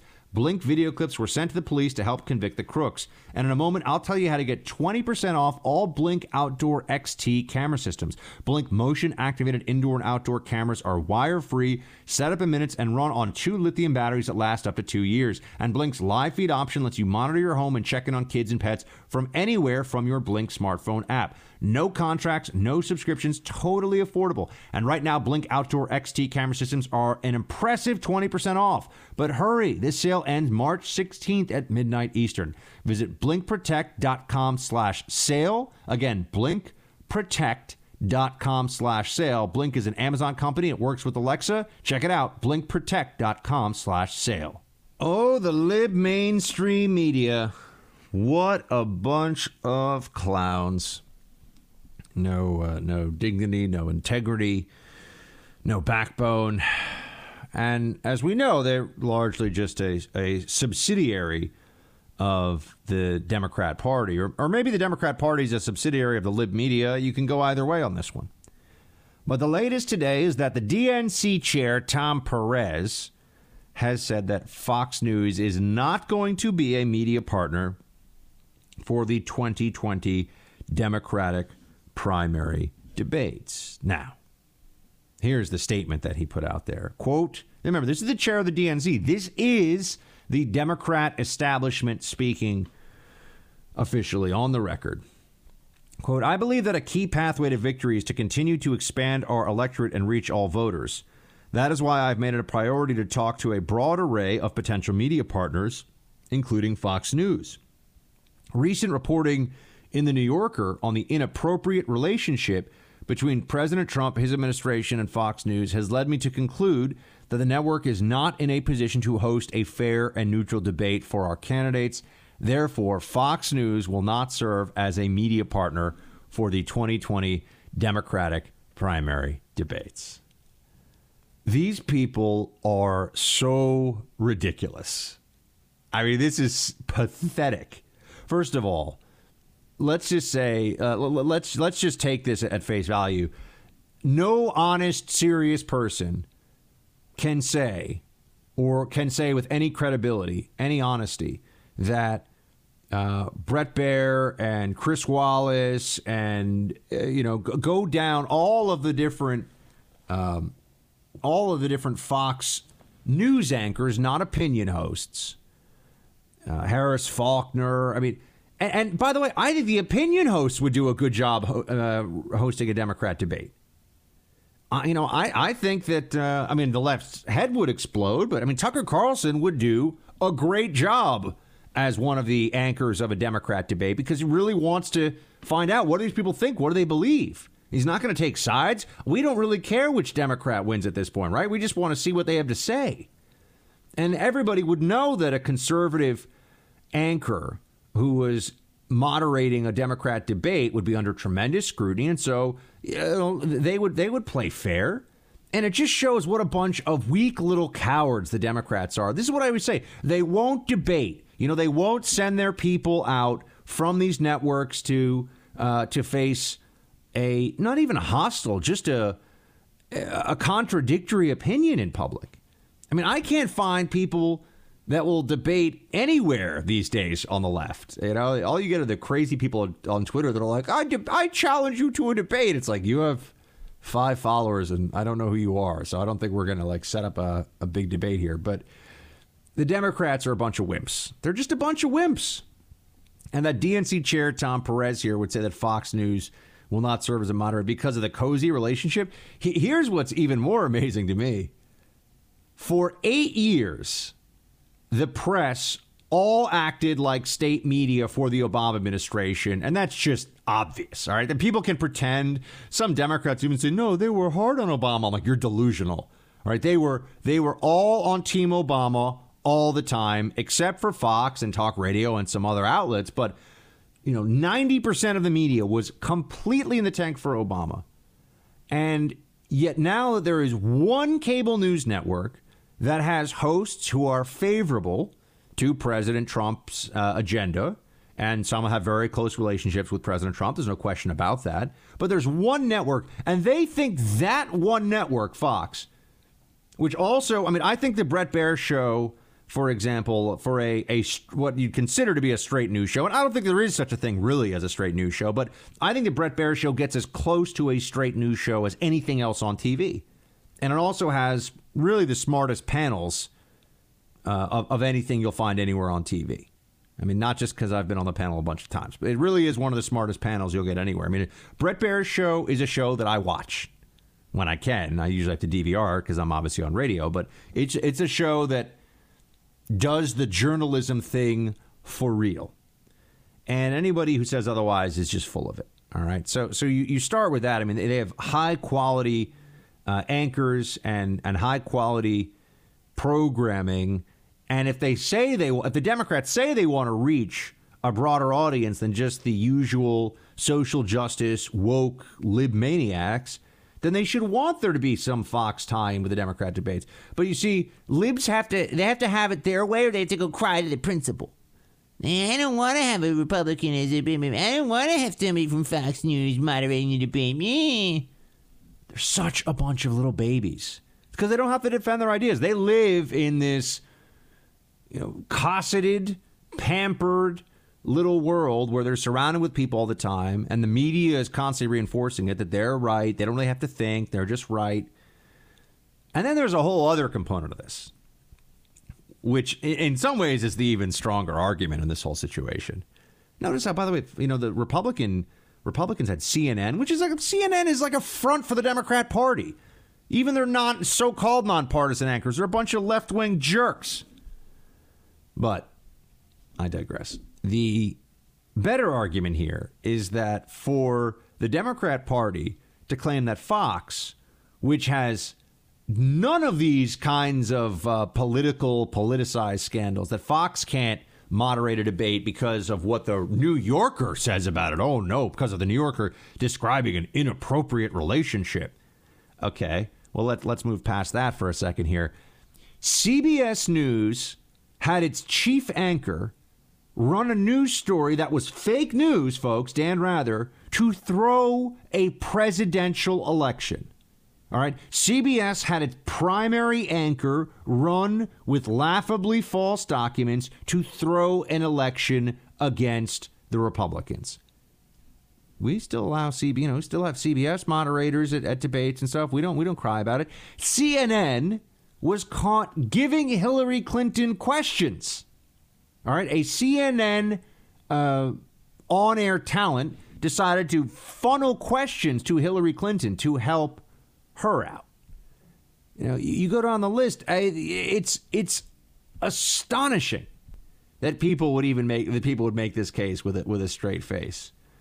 Um, it's outrageous that you know NBC held. I mean, we're not idiots, right? NBC held the Billy Bush tape until as an October surprise. Tried to take Trump down using offstage open mic, uh, you know, uh, open mic hit hit piece. But NBC is considered a journalistic enterprise. But this is the media is is no longer in a position to make these claims about its objectivity, but they refuse to give it up because they don't want to have to actually battle it out in the realm of ideas. They like their platforms that they already they like the legacy platforms. Oh no, we're we're ABC News. We're not a bunch of left-wing loons. No, you are. You are. You, you you don't see the issues the way half the country does. You don't understand half the country ABC News. They have the biggest jerk in politics as their chief uh, political analyst. And the guy's a moron and a loser and a mean person. I'm not even going to say his name on this radio show over at ABC. He's a bad guy though, and makes him just makes a complete idiot of himself on Twitter. He's blocked me on Twitter, so there's that. What do you? I remember once he goes, "What do you mean? There's persecution of Christians in the Middle East? It's ridiculous." It's like, you, are you just are you just always an idiot? Chief political analyst at ABC News. You know, is one of these guys who kind of attached himself to the Bush dynasty and was just riding the wave and has no skills, no intelligence, and no decency. Um, but I digress. Uh, these people are terrible. A lot of them, not all of them. Look, some of them are really nice. I know I'm laying a little hard here. Some of them are okay, but a lot of them are complete phonies. And it, it just goes to show you, though, that you know the mainstream media, for all their talk about being big, smart journo, journos and all that, they have to play on their home field in their home turf. Same with Democrats. They can't they can't handle a real battle of ideas. They need an edge. They need an advantage. I just think it's pathetic and it's annoying, but you know, the Democrats are still delusional on this whole issue of nonpartisan journalism. It does not exist. I know that this year there's been more attention on the issue of abortion, the separation between left and right uh, on abortion than at any time in, in recent memory uh, because of the bills in uh, Virginia and in New York State, my home state. And this is one of those moments where you, you probably have to ask, well, are we getting the full story? Like, do people really tell us what's going on here? And my friend uh, Ben Domenech over at The Federalist uh, did a, a particularly good run through of why the abortion discussion as it's presented versus how it is for Americans who talk to each other and who are living their lives about it, why it seems to be so disconnected. And it's because the media is, and I, I don't say this to exaggerate or anything else, but the media is a bunch of abortion extremists. Even for people who are self described as pro choice, uh, the media is very, very extreme. Um, they they are at the at the utmost, and it's pretty much across the board, which tells you a lot about one the ethical standards and inclinations of our major news media, uh, but it also affects so much of the coverage. So this is what Ben wrote on this quote: "There's no single issue on which American media opinion is more unrepresentative of public opinion than abortion." And he shows this Gallup poll from May of 2018 that says um, the question is Americans who say abortion should generally be legal in each trimester by key demographic. Uh, and it's U.S. adults, the first trimester, 60%, the second trimester, 28%, the third trimester, 13%. Very, very few Americans think that third trimester abortion uh, for reasons of convenience and for reasons of you know just not wanting to have it and all this other stuff that that's not okay. Thirteen percent, folks, think it's okay. I mean, you're talking about almost ninety percent, almost nine out of ten Americans say no, thir- no, no third trimester abortions. Ben continues here. Note that fewer women than men think abortion should be legal in the second and third trimester. Yet, how often is a pro life woman featured in any national media context? This is not an accident, it is intentional. It is directed by media hierarchies, and it is the most toxic crackdown on a clearly legitimate debate regarding any domestic policy. Imagine an issue where only 13% of Americans agree with your views, uh, with the views rather espoused in 95% of mass media opinion sections. You don't have to imagine it because this is the one. The media's gaslighting of the abortion issue is unceasing, deliberate, and for all practical purposes pretends pro life women don't exist. If you want to hear from the 88%, follow, and he gives a whole bunch of names here Inez Feltscher, Mollie Hemingway, Emily Jashinsky, uh, and, and, and a whole bunch of others. And then Ben writes A good question every news opinion organization should be able to answer. How many from the 88% have a voice on your team? How often have you ever heard any mainstream media, non Fox News pundit or news anchor say they oppose third trimester abortion? How is that? How is that possible? Right? Given the realities of the overwhelming majority of the country is opposed to a third trimester to third trimester abortions. Why is that not? First of all, how many people even know those statistics? You know, you're often led to believe that you're in the minority in this country if you are pro-life. You're led to believe that somehow you just haven't gotten the memo that a lot of the other people have gotten that you know this is a women's rights issue or all this stuff. Well, on this, the memo should tell people, so to speak, that the country is as politically united against a third trimester abortion as they are on on any issue. I mean, you can get 10% of people that think that America is not really a country who live in America. I mean, you know, there's once you're down to 10%, that is a very small minority. And how is this represented in the media, especially with female voices? It's not. This is deliberate because the media is dishonest, and it is a class among us that is desperate to maintain its power and its relevance and is very dishonest in the process. The show ain't over yet, folks. Here's where you take over.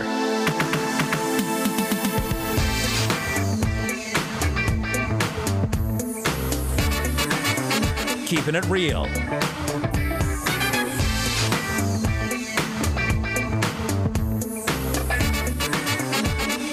Team Buck, it's time for roll call. Gonna get in on some of that roll call action, everybody. That's how you do it. Facebook.com slash Buck Sexton. Send me your thoughts. Friends, Americans, countrymen, lend me your Facebook messages. Doesn't sound quite as grandiose, does it? TJ, first up. Buck, have you had a chance to listen to the Joe Rogan podcast with Tim Pool, Jack Dorsey, and his Twitter cohort Vijaya Gadde yet? If not, I highly recommend it. You should try getting Tim Pool to come on to see if he thinks it was a productive conversation or not. He definitely took it to them pretty good a few times in the podcast, but I'm not sure if the Twitter duo actually cares what he thinks. Anyway, would like to see if you can get Tim on radio or Rising, preferably radio. Thanks so much, TJ. TJ, I have heard some clips of it, obviously, um, but I have not yet uh, heard the whole thing. But I'll just say that it, it's much of what I've been telling you all along here. I mean, look, this is one of the reasons why we partnered with a new social media network on the show, um, snippy.com. I mean, it's because I, I really believe, and when I tell you that there's bias on the platforms, there's bias on the platforms. And people say, well, you still use Facebook, Buck, and you still use Twitter. Yes, that's because I want to be able to reach audience and my fellow Americans, and those are the platforms that exist. If there was a platform that was truly neutral, uh, other than one that's, gr- I mean, obviously we've got our, our sponsor Snippy, and I'm, I'm, posting there. But if there was a platform uh, like Twitter, for example, then cer- certainly uh, I think a lot of people would move to it, just knowing that they wouldn't have to deal with what's obviously ideological censorship, and that is what is underway. Marina had the next one here. She writes I had the privilege last night of attending a, a pre screening of Captain Marvel with a group of women pilots. I did not feel it was a man bashing movie or anything against men. I did not feel that it was a strictly women power type of movie or had a social justice theme. There was one scene where the character played by Annette Bening mocked the main character, implying she did not have what it takes to succeed. That's when they did a flashback to her childhood, where every time she fell or failed, she got back up, ending with her in a flight suit getting back up. I, did, I didn't see it as an empowering moment, but more as a pride in ignoring the naysayers, picking yourself up, brushing off the dirt, and trying again. Uh, it is not an excellent movie, but it's entertaining. It's fun looking back at the mid 90s technology and the humor played off of that. Lastly, I've not read one review that talks about the cat I think the cat has a big role, as many other actors in the movie, and will no doubt remain a character in movies to come. Marina, thank you for your review of Captain Marvel. I appreciate it. I have not seen it, so I will have to take your word for all this. And next up, we have Adam who writes Buck, please don't mix Marvel and DC superheroes in the same sentence. I love you, man, but come on. Shields high. Adam, what did I do? Did I. I, th- I think I said Captain, Amar- uh, Captain America and Captain Marvel, probably. That's probably what I did, didn't I? Yeah. Yeah, you did, Buck. Yeah, you did. Rob. Buck, wouldn't the Democratic Party use emergency powers anyway since it's legal? I don't understand the fear. Shields high. Rob, yeah, the Democrats will use emergency powers even when it's not legal. I mean, this is why I don't really understand, or rather, I reject the argument that we're setting some bad precedent and it's going to come back to bite us. And oh, what are we going to do? The Democrats are going to exploit it now. Democrats are going to exploit it anyway, folks. As in, the Democrats will do what that, whatever they can get away with in terms of pursuing their agenda and their power. They're not going to say, oh, because the Republicans were being fair on this one, we're going to be fair too. That's just not how Democrats think about things. Josh writes Captain Marvel was a dude, then they changed it. Also, Marvel and DC both have a Captain Marvel.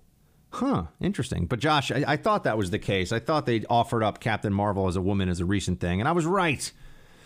Nirvana is awesome, but not a big Guns N' Roses fan, so agree to disagree, and you still need to check out Tool.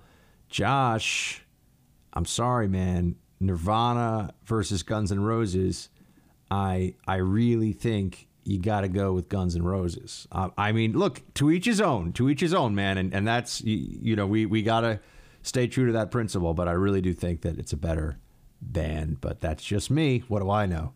Well, I guess hopefully I know some things because I, I do a radio show and I talk about a lot of things for a lot of time. Tyler, Shields High. Perhaps another book I could recommend on the climate change issue is Inconvenient Facts by Gregory Wrightstone.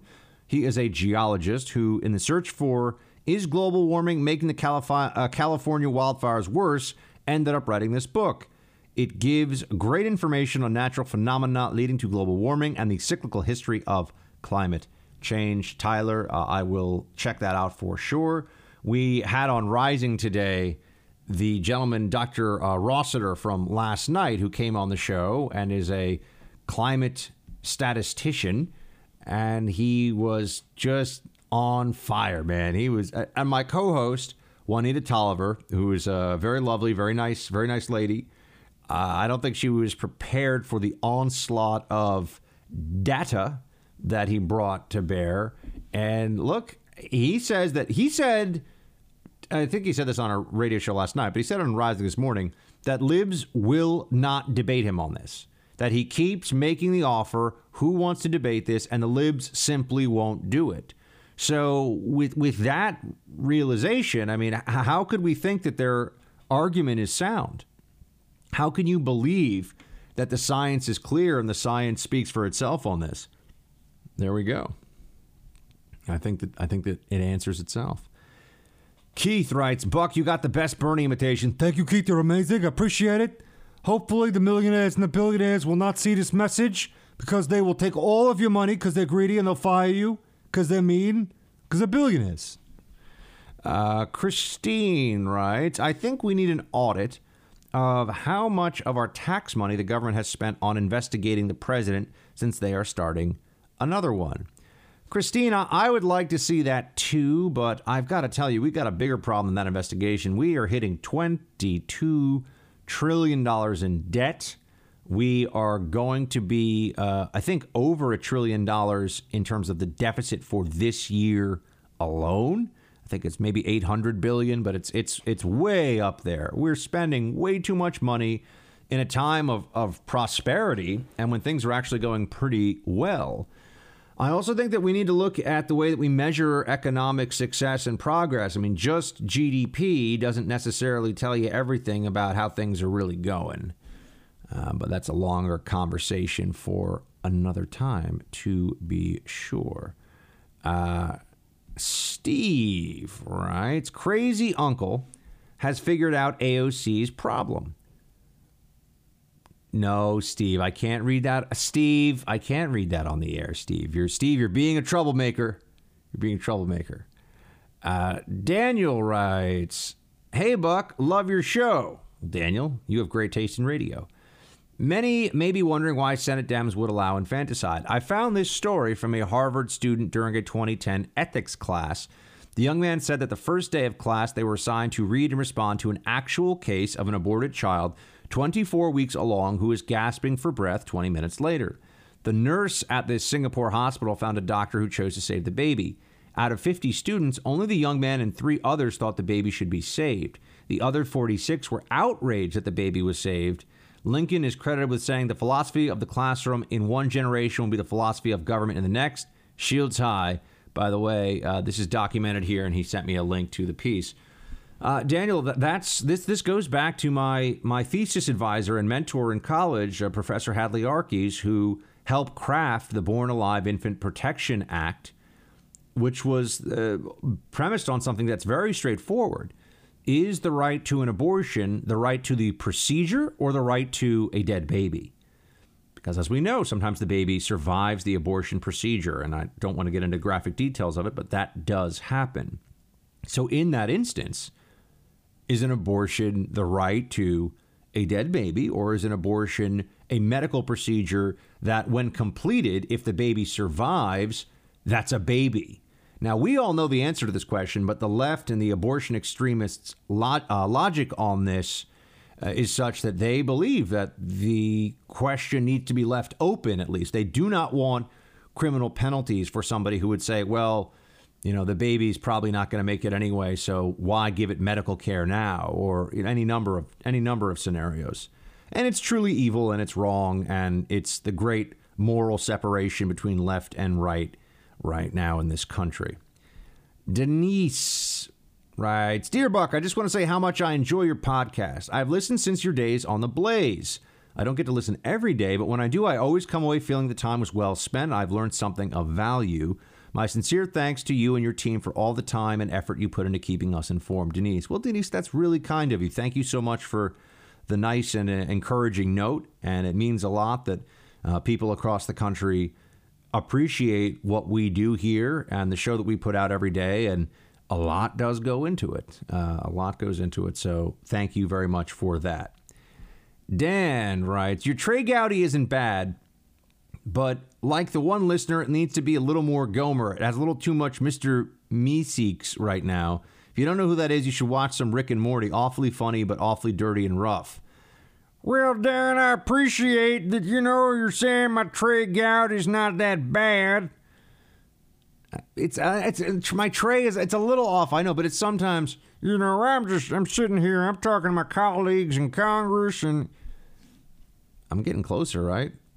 Uh, maybe maybe not. Here we go. Mark writes, Shields high to pistachio ice cream. Also, heard your protest about pickles on a burger. How about pickles on a pizza? And he sent, sent photos. Dude, no pickles on pizza. No, we are not savages. We do not put pickles on our pizza. All right, there are rules. Benji, longtime listener, first time direct messenger. Been a fan since I heard you on The Blaze. Anyway, I agree with you on the kids. The leftists that control the public education system would vote, uh, or, rather, would love for 10 year old kids to vote. The schools would go as far as using kids' uh, school buses to transport them to vote without their parents' permission. Keep up the great work, Benji. Well, thank you so much, Benji. And yeah, look, it's true. They want little kids who don't know anything and who can be programmed and brainwashed to vote because that's really what low information voting is all about, isn't it? Brainwashing people with simplistic terms and slogans and getting them to do what you want. It's pretty much the Democratic Party's mantra, whether you're a kid or an adult. So there's that. More tomorrow, team. Shields high.